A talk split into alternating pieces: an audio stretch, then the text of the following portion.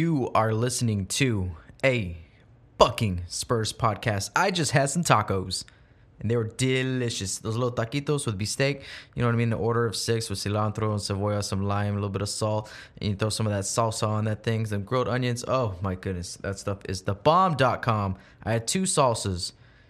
Today for the Spurs and NBA free agency, it was kind of was a day of two salsas.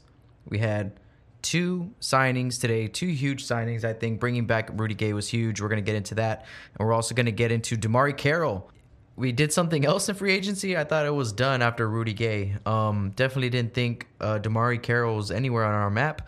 Um, but we're going to talk all about those two guys. And I also want to talk about uh, it seems like there's this two year window uh, for Lamarcus Aldridge and DeMar DeRozan. Hopefully, DeMar opts in for another, his final year of his contract. So let's talk a little bit about that. But first, Saranova's got to drop this beat.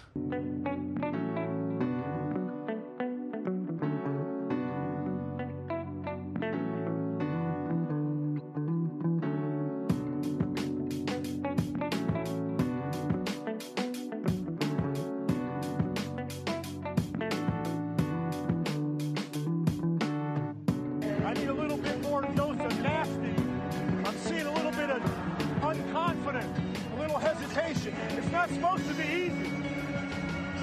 Every round gets tougher. Penetrate hard. Good passes. Shoot with confidence. I want some nasty. Let's start this thing off talking about Rudy Gay right off the top. Uh, Rudy Gay resigns with the Spurs for a two-year, $32 million deal, and um, he played with the Spurs now uh, for two years. Last year, he played in 69 games total out of the 82. He started 51 of those games, so a little bit more than half of them he was in the starting lineup. Um, but I think for the majority of the season and when we were most successful, he was kind of coming off the bench, right? Uh, at that point, you know, he came off the bench during the Denver series and uh, really stepped up. I'm last year he had a really great year, thirteen point seven points. Uh, he averaged six rebounds a game, which is which is huge for us. Six point eight actually, almost seven. Uh, shot fifty percent from the field. I mean that's that's pretty special you know, and, and shot 40% from the three. So you have a 50 40 guy um, coming off the bench for you at small forward, can sometimes play power forward. And the big thing with Rudy, um, everybody's like, oh, whoop de doo, we're going to, you know, I saw a lot of stuff on Twitter like, okay, great. I can't wait to get bounced out of the first round again next year because, you know, we're not making a splash. But those people just, I mean, come on. You know, you know who we are.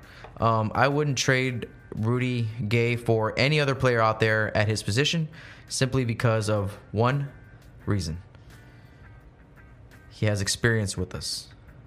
That's huge.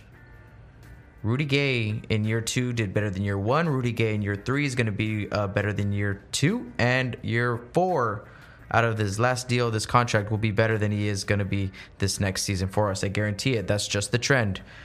Are we not the Spurs? We are the Spurs.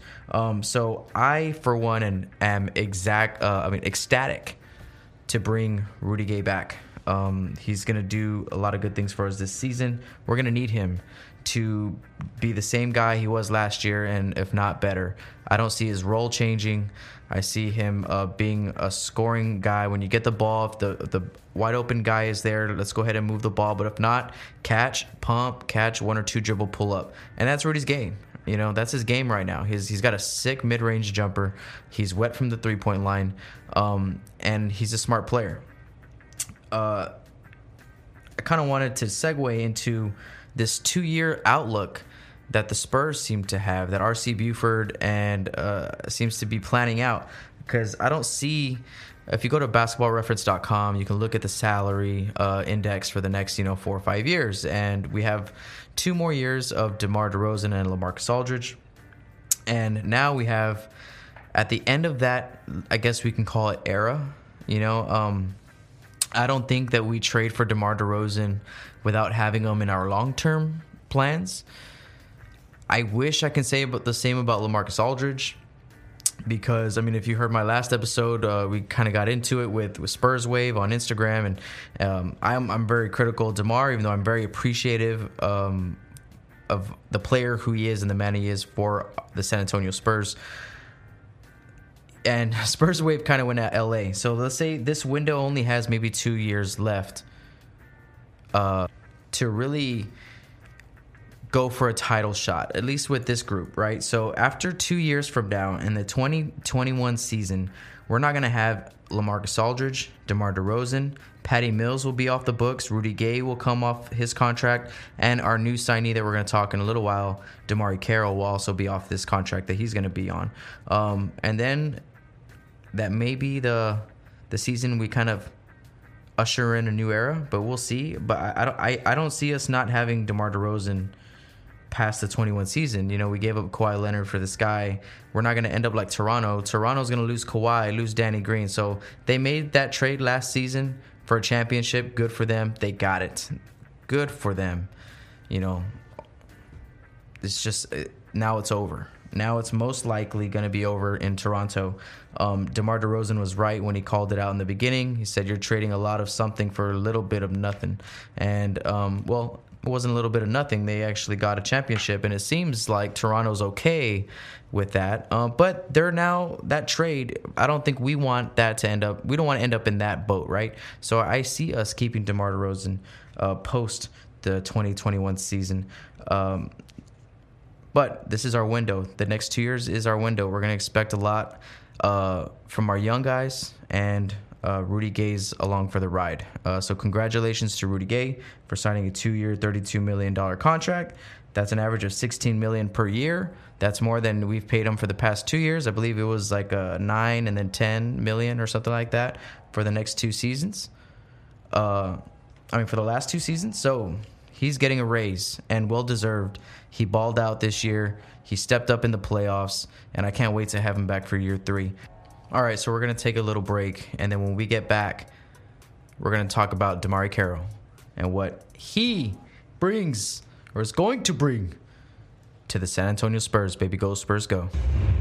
Okay, we're going to take this little break just to uh, let you guys know that a Bucking Spurs podcast is going to be at the Las Vegas Summer League for two games, which means that I'm going to be there. And I'm going to be with Big Papa Trejo. We're going to Vegas. We're going to play a little roulette. We're going to play a little craps. We're going to play a little hold'em, right? We're going to have some fun. And while we're there, we're going to go see San Antonio versus Charlotte and San Antonio versus Toronto. So if you follow me on Instagram, that's probably where I'm going to be posting most of my stuff, which will also be on Facebook at a Bucking Spurs podcast. You also follow me on Twitter at Bucking Spurs Pod. You can follow this pod. We're going to do a special episode while we're there. Um, after each game, uh, later on the hotel, after a long night of drinking whiskey and losing money, and maybe seeing a show or two, we're to do an episode after we watch the Charlotte game and after we watch the Toronto game. All right. So we're to see these young guys, these young cats. We're to get to see them run. We're to be posting some stuff and we're to be putting up some content along the way. That's this week. All right. I'm to be there on Saturday, uh, July 6th. Right. That's when I'm landing um, all the way out from South Texas. We're going to go and watch some Spurs summer basketball. I can't wait. I know y'all can't wait. It's going to be televised. Make sure you catch those games. Make sure you give me a shout out. I might even make a sign and put at Bucking Spurs Podcast on the sign. Maybe I can get some more followers. Hey, sh- speaking of followers, share the love.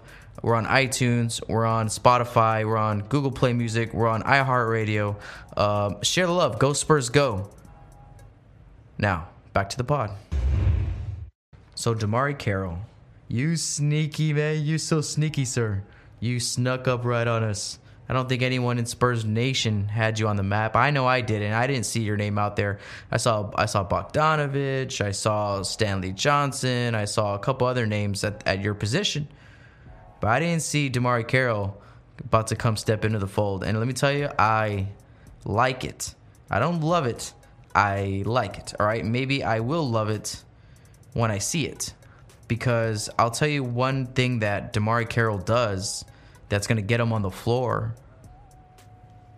more often than not is that he's well one he's a 10-year vet he's experienced but not that it's the fact that DeMarre Carroll can catch the ball at the three-point line get chased off of it and go score or when I'm looking at all his highlights online, he seems to be like, you know what? If I'm going to get chased off this three point line, you know where I'm going?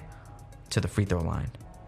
I'm going to drive to the hole, stop on a jump stop, give you one pump fake.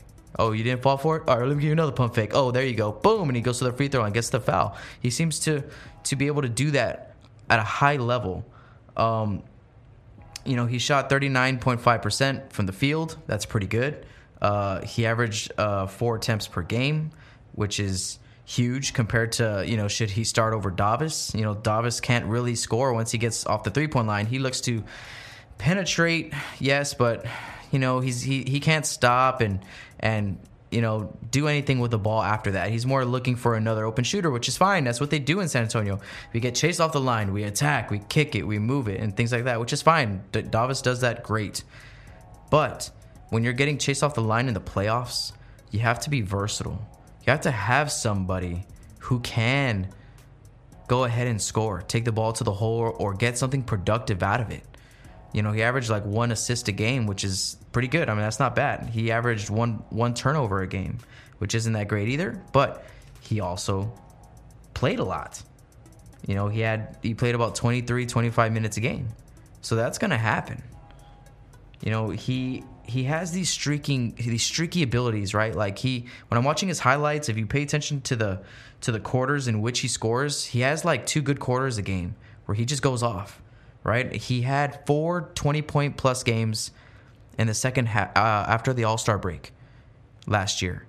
So he can turn it on. He's a guy that can drop a 20 point game on you just by shooting threes and going to the free throw line. He doesn't do anything fancy. He's not going to catch and cross you up one way and drive to the hole and two euro step around you. You know, nothing fancy like that. I feel like that's going to be Lonnie Walker.